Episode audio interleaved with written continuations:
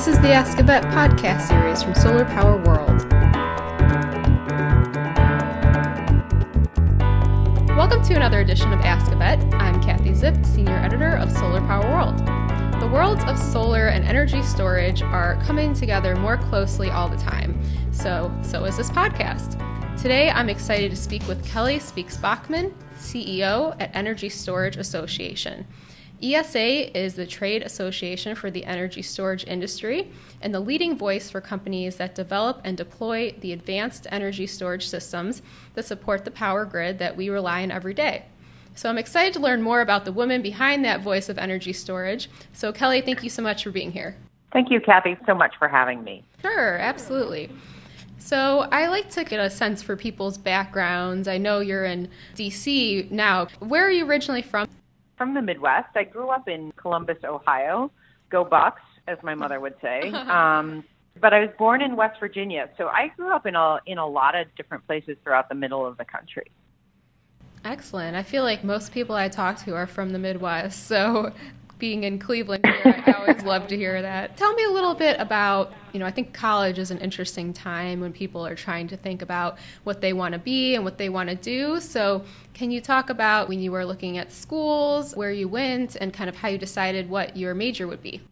Oh goodness, I I actually love that question. It mimics a little bit the sort of passage of my of my career. Even I knew what I didn't want to do, and so I kind of focused around that. Like I grew up in Columbus, Ohio, and I didn't want to be landlocked anymore. So I looked at both coasts for schools in terms of location. And I knew I didn't want to take too many of the sort of subjective courses in college. So I decided to go to a math and science route. So I went to engineering because then you could get out of like a lot of the liberal arts classes. I wish I had known that. so I studied mechanical engineering at Boston University and it was it was a lot of fun. It was you know it wasn't necessarily that I wanted to be an engineer, but I, I wanted to have a right and wrong answer. Little I, you can tell by that response how little I knew about actual engineering when I went into it. I wanted to know that there was a right answer and a wrong answer, and I wanted to avoid the gray of like writing long papers about my opinion on something, which is so ironic and funny now that I'm in this industry that uh, covers policy for energy. I studied mechanical engineering and uh, I graduated and uh, went straight to school. I was thinking originally I wanted to be a patent attorney, but by the time I got through school, I just kind of was finished with school and I wanted to just go out and get a job. And I got my first job in uh, as an HVAC engineer back in Columbus, Ohio. Oh, so you did end up coming back home? I did. I did for a little bit. I'm eager to, to learn where you went from there. But I, I wanted to say it is pretty neat. It's almost like you went to college for philosophy, a major that fit a philosophy that you wanted. I mean, engineering, I, I think it's so great. That's something that I don't have in this industry. You know, I, I come from a journalism background, so I, I know to ask the right questions, but I don't have that technical background. So, do you find that it's it's useful to have that in what you're doing today? Yeah, oh my gosh, it's it's really helpful in so many of the different positions I've held throughout my career. I feel like it's not that not that studying engineering teaches you facts, but it teaches you how to think. It teaches you a process of the scientific method of how to figure out problems, how to break them down into smaller chunks and then step by step be able to solve a bigger problem. And that is far and above the biggest gift to me that that was engineering. Now I call myself a reformed engineer. I don't practice it in any way, shape, or form anymore. But I do have a way of thinking of things in a matrix. I've worked with a lot of lawyers in, in my career and you know, lawyers kind of go A, B, C, D all the way to Z. They kind of go linearly. And I think engineering is much more matrix driven, multiple inputs trying to get to the right answer as best you can get given the number of inputs and the accuracy of the input that you have. So it's really more of a way of thinking than necessarily specifically learning the laws of thermodynamics. You're actually convincing me to take engineering classes, which is something that I never had in mind before. But there's a lot more to it than uh, than what it seems. So that's that's very cool.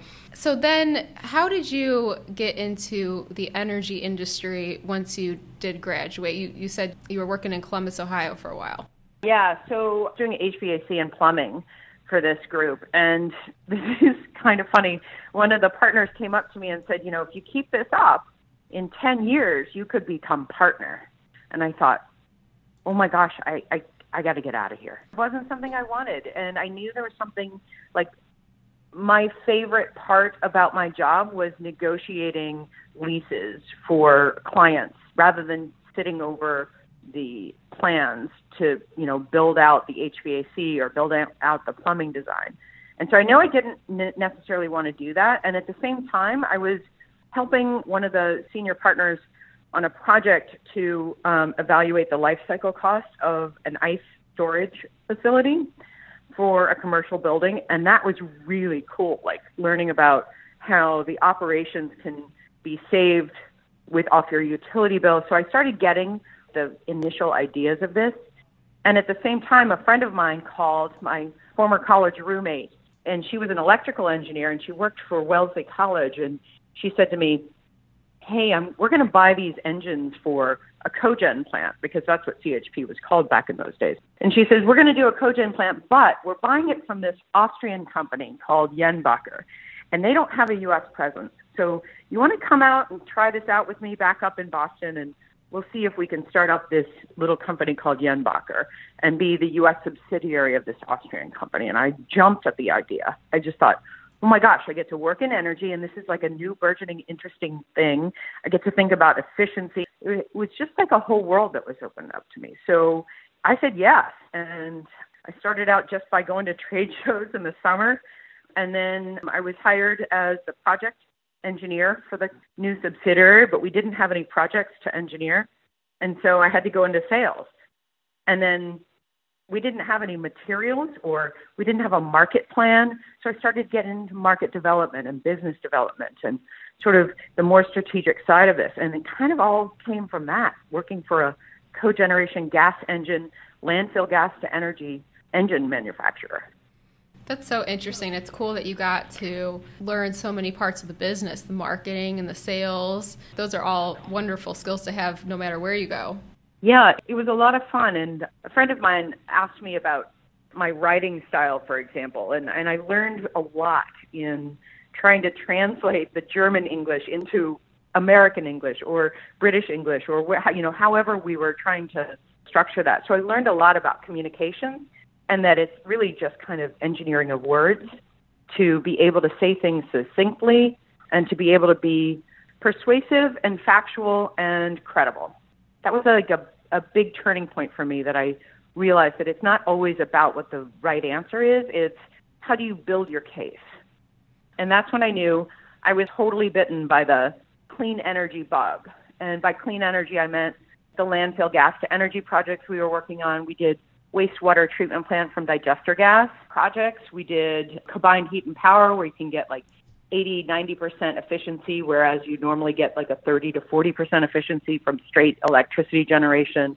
It was all of that kind of fun stuff that, that started me on this path. That's so wonderful. And so I know at one point, you know, you were at SunEdison, you were at the Maryland Energy Administration. Can you tell me more about that? Yeah, a number of positions in and around um, combined heat and power, and then morphing into renewables brought us to the point where the electric industry was deregulating. Solar has been around for a really long time. It began really taking hold in a in a real scaled way um, with the dawn of electric deregulation, where customers could choose other options, and it was really exciting. Before I went into SunEdison, I worked for a company, United Technologies, with their fuel cell business, but also working with the corporate on how to figure out how to get to net zero energy buildings. And that was really fun, but we were looking and studying what are the real what are the real barriers to getting to net zero energy? And it's really it was at that time all about the finance. And that's when I learned about who SunEdison was and that they had come up with this really cool model of doing a PPA for solar. Nobody had ever done that before. Mm-hmm. And so I was one of the first 50 employees to join Jigar Shah and his team to to make that become real big scale, and it was a lot of fun. So I played in the been in the solar side. I've been in again the biogas kind of stuff, firming wind with gas generation with a company called Wärtsilä, and all of this kind of led me to. That was all private industry, and it kind of led me into the foray of public service in that I was hearing about. I was living in Maryland at the time, where I still live.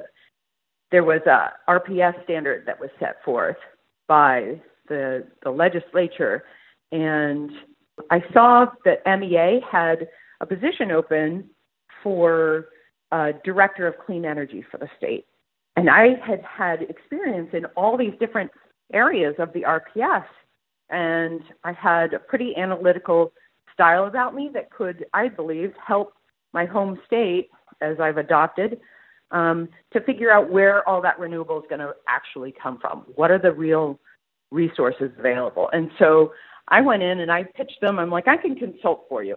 And Malcolm Woolf, who was the director of the agency at the time, said, No, no, no, no. You're gonna you're gonna come and you're gonna join us and you're gonna become the clean energy director. And so I did.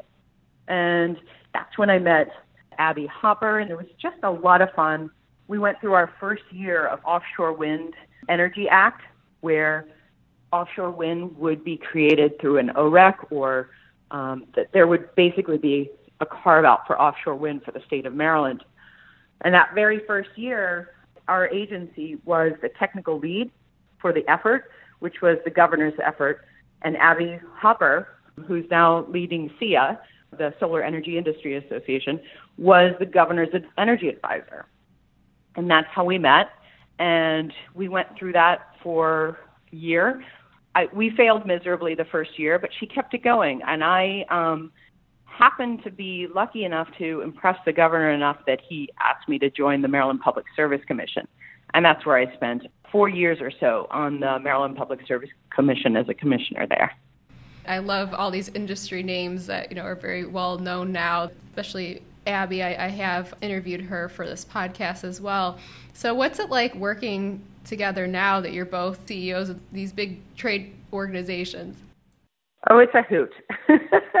I adore Abby. I think she's fabulous. And um, you know, I think if you're you're in an in a singular industry long enough, like the energy industry, it is a very small world. And so you you get to know folks from early on and when you're all just kind of starting out with a startup or what have you, and then you kind of work your way through the ranks. And so it's it's a lovely experience because solar and storage have so much to complement each other about, right? And so it's it's even easier when the lead of the trade association for solar is is a friend, and I consider her a dear friend. When we worked in state government, we worked for different agencies. And it's similar to that now, but we're just in the trade association world, right? So we, we know and trust each other's motivations, and I understand where she's trying to go, and she understands where I'm trying to go. And so it's a very, I think, symbiotic relationship. I, I, I enjoy it thoroughly. I think that both industries are in very good hands. So, how did you come to be CEO of Energy Storage Association then? Huh. Again, I think like much of my career, I'm I'm pretty lucky. I, you know, I've tried to be as honest and straightforward and forthcoming as possible with everyone I know, and I try to maintain long-term relationships. And in part, I think my arriving here had to do with some of the relationships I've made throughout my years in the energy industry. But also, this is just such the right time. And I happen to be looking for what was next. And we, I had been focused at the Alliance to Save Energy in my very previous job after I left the commission. I'd been focused especially in, and especially interested in their work on system efficiency. So making the entirety of the electric grid more efficient. And what does that mean? It's not just, you know, energy efficiency behind the meter. It's not just uh, decarbonization of the grid. It is all of the above. And energy storage in the last, I would say, five years has really become commercially viable as being the central hub to all of that. Energy storage, in my mind, as I was seeing it and seeing all this evolve, is really sort of yes, it enables solar and wind and other non dispatchable resources, but it also helps with demand response. It helps with system efficiency overall. It helps utilities be more efficient about about uh, their generation and distribution of electricity. It helps with the inflexible resources of coal and nuclear and and and to make those more flexible. That was it. That was really exciting. And so when I got a call um, from one of the board members at the time to talk to them about taking Energy Storage Association to the next level, I didn't hesitate. I got on the next plane and went and met with folks, and and here I am. I love it, and it's been a year now. This week, it's a year. I can't believe it. Congratulations. Yeah. Thank you. It's been a lot of fun. Storage industry is experiencing unprecedented growth, and they are becoming more and more mainstream and more and more recognized, not just by utilities, but solar developers, other energy uh, project developers, um, IPPs. It's being recognized as a real tool in terms of making the grid more efficient and making it more sustainable. It helps with making it more affordable for consumers. It's got all of these elements and it's beginning to be recognized by the many, many stakeholders in the electric industry, and it's really exciting. Even regulators are beginning to see, like, you know, they hadn't contemplated it before. To be able to talk to my ex colleagues about what storage can help in their states is just a really exciting time. I love that. And I, I, want to touch on several things that you mentioned. First of all, you said, you know, with your your colleagues and how you know you try to uh, be honest with everybody and to keep those relationships because you really never know who you'll end up working with again in your career. So I think that's wonderful advice. also, you know, you you mentioned working with Abby and working with SEIA, and we spoke at the Energy Storage Association conference this year in Boston, and I just felt like I was seeing solar plus storage, solar plus storage everywhere, even though mm-hmm. storage is compatible with wind and, and other energy sources. So, why do you think that we're hearing so much with solar plus storage in particular? What opportunity do you see with those two technologies? Well, I think there's opportunities for solar plus storage on both sides of the customer meter. But one of the things you're hearing and seeing most about this solar plus storage phenomenon is really a lot about the behind the meter side, right? So the idea that folks at the residential level or commercial level want to install solar, it doesn't make them fully independent yet, though. They still have times when the sun's not shining. But if you can store that, if you can decouple the element of time from when you generate and when you use it, it's a whole new level of energy independence for end users. And so it's a, it's a really exciting time because the prices have come down astronomically in the last, say, five years or so. And so it's now a commercially viable option. It's being adopted and understood more by regulators and lawmakers. In California, that whole idea of offering residential storage along with solar has been a really exciting move. And then generally, you're seeing much more residential storage come up, and you're seeing a lot of that being coupled with solar. So, for example, just last quarter, we released with Greentech Media Research and ESA the quarterly report for Q1 2018. The residential energy storage market reached record heights at 36 megawatt hours of grid connected just residential energy storage systems in the first three months of this year, which is equivalent to the amount of residential storage deployed in the last three quarters. It's pretty awesome. So definitely a, a lot of, of opportunity there. But then also, I, you know, I think at least in um, you know my world, coming from solar publication, wind publications, we do hear a lot about energy storage in relation to renewables. But what other applications are there out there where, where you're seeing energy storage play out? Right. It's not just solar plus storage, but it's also storage plus wind but it's storage and the grid. That is the biggest play that we see happening these days. It addresses both short term and long term uncertainty grid issues. this idea about resilience, you know, it's kind of a buzzword lately, but I think it's a really important aspect of how to improve resilience of the grid, specifically because storage decouples that element of time from generation and, and demand. And by doing that, it allows more flexibility in operators' ability to sort of manage the grid, manage micro interruptions, to ride through any generation outages, to be able to uh, provide voltage VAR support, to be able to provide, you know, frequency regulation, which is such an important product in the PJM market. It can provide congestion relief for transmission. You can avoid transmission upgrades and costly di- uh, distribution level upgrades. Storage has a play at every level of the grid, including behind the meter for residential customers and also for commercial and industrial. I mean, the savings from a manufacturing facility um, being able to control their peak and therefore not see the peak demand charges that are often set up for an entire year is pretty helpful for keeping costs low, not just for, for their operational costs, but ultimately the products that they're putting out. Definitely, very good points, especially you know when we're in a period where there's such a high demand for energy and then you know we've had natural disasters and to keep the lights on definitely play an important part um, on the grid. Yeah i think that's a really important point that you're making. I, I i love that you point that out that it's this isn't just about sort of the regular operations. This is also about being able to uh, react to grid outages or maybe even avoid them right so this is about resilience not just reliability consumers want more reliability, but they also want more resilience. And when I say resilience, I'm talking about not just the ability for utilities to withstand, you know, outages, to stop outages from happening, but the ability to recover from them quickly. And as they're doing that, you can put storage locationally in certain places that allow you to come back from the grid more quickly or allow you to prop up the grid where it's needed. And it's that flexibility that storage offers to respond quickly to like micro interruptions during the normal operations or going on through ex- external disruptions for longer periods. That's the important element that com- consumers are more increasingly demanding. They want a disruption proof grid.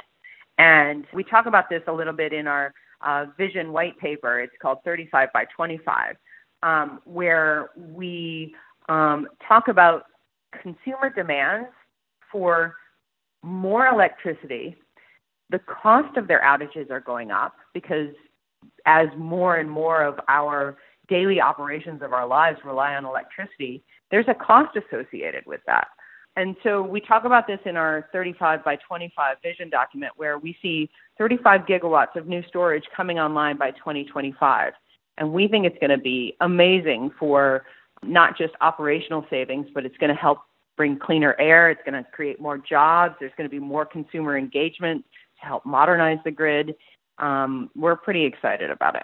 It's definitely exciting, and I mean, I, I love your passion, and I, I love that you know energy storage makes sense. But I I know, and you say that con- consumers are demanding it, and you did talk a little bit about how you know you're speaking around the country trying to encourage policy development and regulatory structure. So I'm kind of wondering, how is that going? Uh, talked about California has a wonderful storage friendly policy. How are you seeing it play out? Do you feel like people are, are getting it, getting how storage can help better the grid?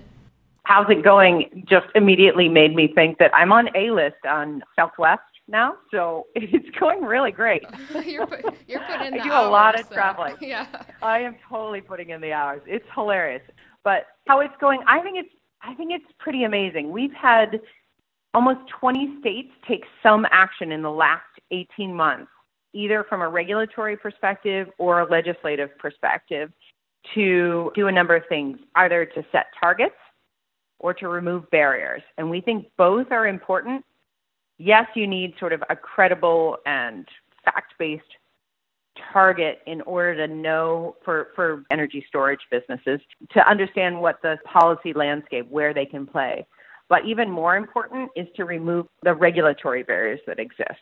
In some states that consider their long term plans for how they're going to develop the grid, they don't even look at storage And that's been changing lately. And that's been really satisfying to see.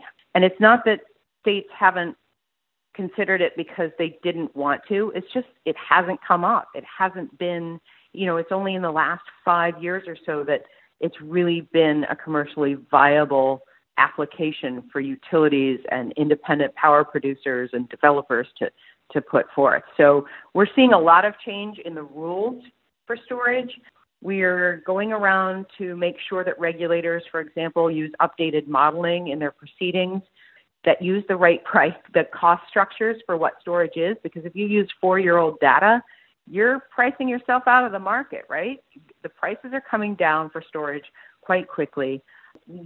We're trying to make sure that people understand that it's important you use the most up to date publicly available data possible.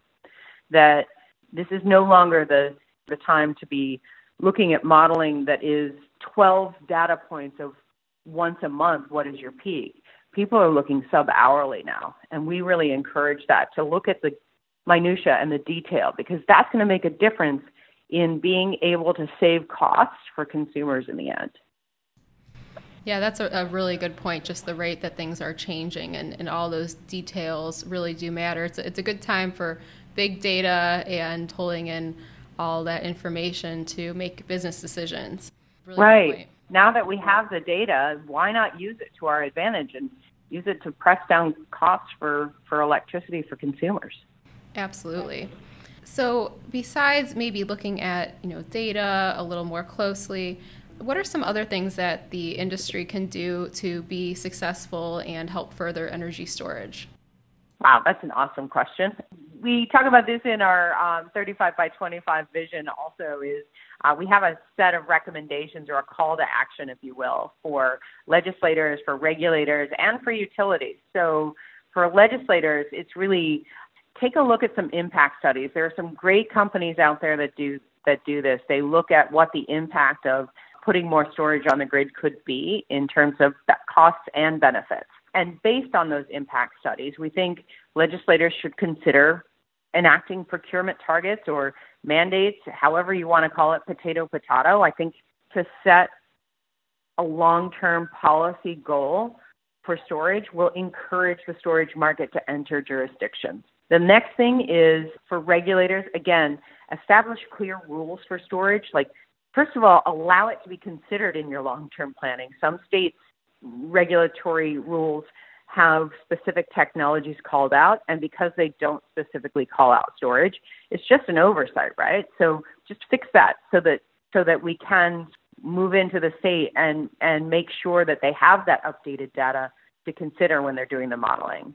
And the third is for utilities. This is a really interesting part that we're we're looking into how we can help with this. But when they're doing their integrated resource planning to propose to regulators to expand that to include storage, but also update the total approach to how they classify the assets.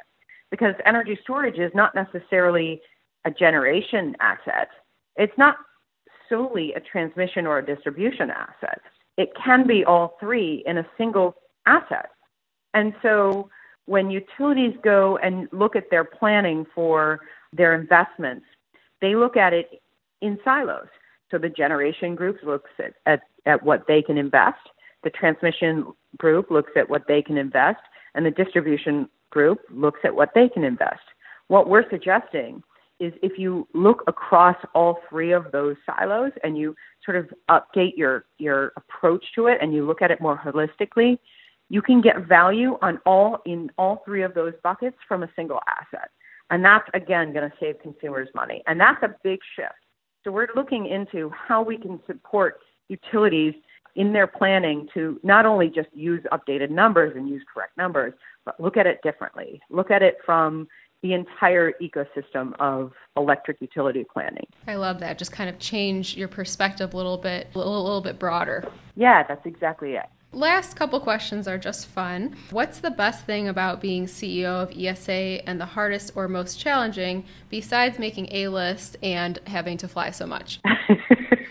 That's actually both on the fun and the hardest, right? right. the best part. I've been in the on energy industry for quite a long time, and to be able to get out and speak to my old colleagues and meet also new friends, talk to them about their area of the energy industry. And I'm not talking about like just electric utility stuff. I'm talking about, you know, solar people and, and wind people and the gas developers, you know, GE Power and, and Phila and all of these kind of cool companies that are coming into the storage business to hear everyone's different perspective and see where storage kind of fits in the center of that that hub of the energy ecosystem is so super fun. And i love just kind of geeking out with people about how we can change frameworks to to make it all better to improve the system itself. That is totally so much fun and i'm the ceo so i get to tell myself when i travel as long as it fits within my budget.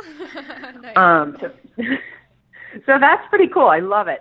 I love just hanging out and talking to people about where they're coming from and seeing how I might be able to help or my members might be able to help. That's cool.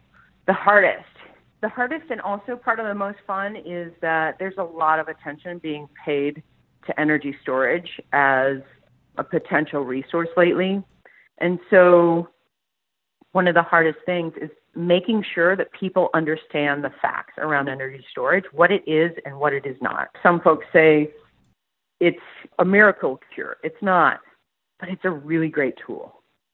It's not necessarily the Holy Grail because the Holy Grail was never found. Energy storage is right here, and it's a pretty exciting tool to use, but there are a lot of details around it that need to be paid attention to so that so that the messaging doesn't get out beyond what the capabilities are. Yeah, so know know the facts and know the applications. Yeah, and use it wisely.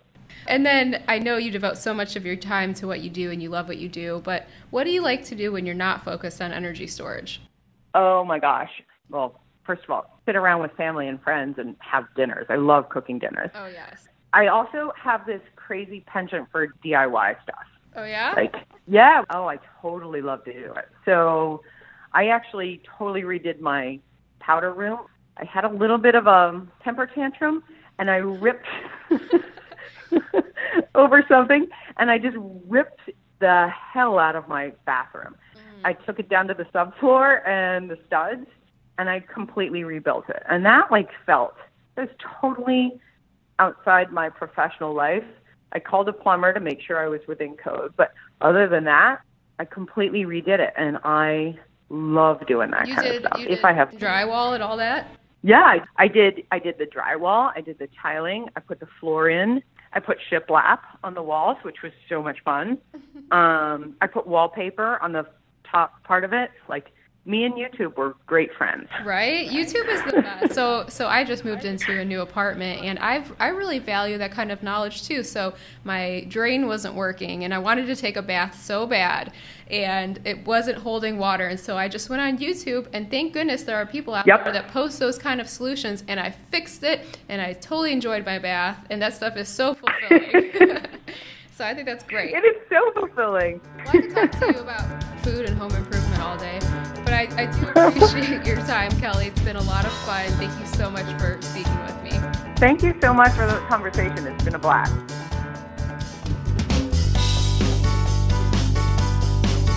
This has been another edition of Ask a Vet. Join us each month as I, SPW editor Kathie Zipp, bringing you the unique perspectives and insights of those who have spent a decade or more in solar. Thanks for listening to the Solar Power World podcast. Join us online for more podcasts, videos, and great editorial content at solarpowerworldonline.com. And don't forget to share your thoughts on social media. Catch you next month.